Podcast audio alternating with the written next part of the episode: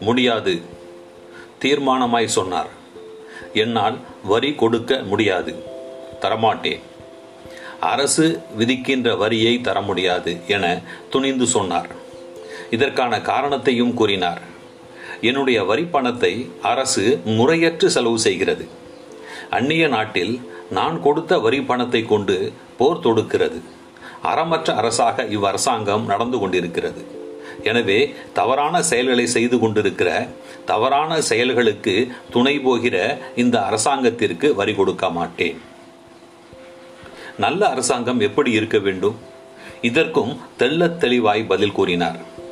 எந்த ஒரு அரசாங்கம் மிக குறைந்த ஆளுகையை கொண்டிருக்கிறதோ the government which has least governance is the great government அதுதான் மிகச்சிறந்த அரசாங்கம். மையத்தில் அதிகாரங்கள் குவிக்கப்படாத மாநிலங்களுக்கு எல்லா சுதந்திரங்களையும் கொடுக்கிற அரசாங்கம்தான் சிறந்த அரசாங்கம். இவர் இப்படி உரைத்தது இன்று நேற்றல்ல நூற்றி ஐம்பது வருடங்களுக்கு முன். அதுவும் இங்கு அல்ல அமெரிக்காவில். இவர் ஒரு கவிஞர் அமெரிக்க எழுத்தாளர் மெய்யியலாளர் இயற்கை நோக்கர். இவர் அமெரிக்காவில் மாசாட்சு என்னும் பகுதியில் உள்ள வால்டன் என்னும் குளத்தின் அருகே சின்னஞ்சிறிய குடில் ஒன்றினை அமைத்துக் கொண்டு இரண்டு ஆண்டுகள் இயற்கையோடு ஏய்ந்த வாழ்வை வாழ்ந்தவர். இந்த இரண்டாண்டு அனுபவத்தை வால்டன் என்னும் பெயரில் தனியொரு நூலாக எழுதி வெளியிட்டவர். தென்னாப்பிரிக்க சிறையில் இருந்தபோது இவர் எழுதிய இன்னொரு நூலை படித்து படித்து மனமொன்றி தன் வேத நூலாகவே எடுத்துக்கொண்டு தன் போராட்ட வழிமுறைகளை அமைத்துக் கொண்டவர் Mahatma Gandhi. Resistance to civil government அல்லது சிவில் டிஸ்ஒபீடியன்ஸ் அதாவது ஒத்துழையாமை. இதுதான் காந்தியின் வேத நூல். காந்தியின் போராட்ட நெறிமுறைகளை வகுத்து கொடுத்த நூல்.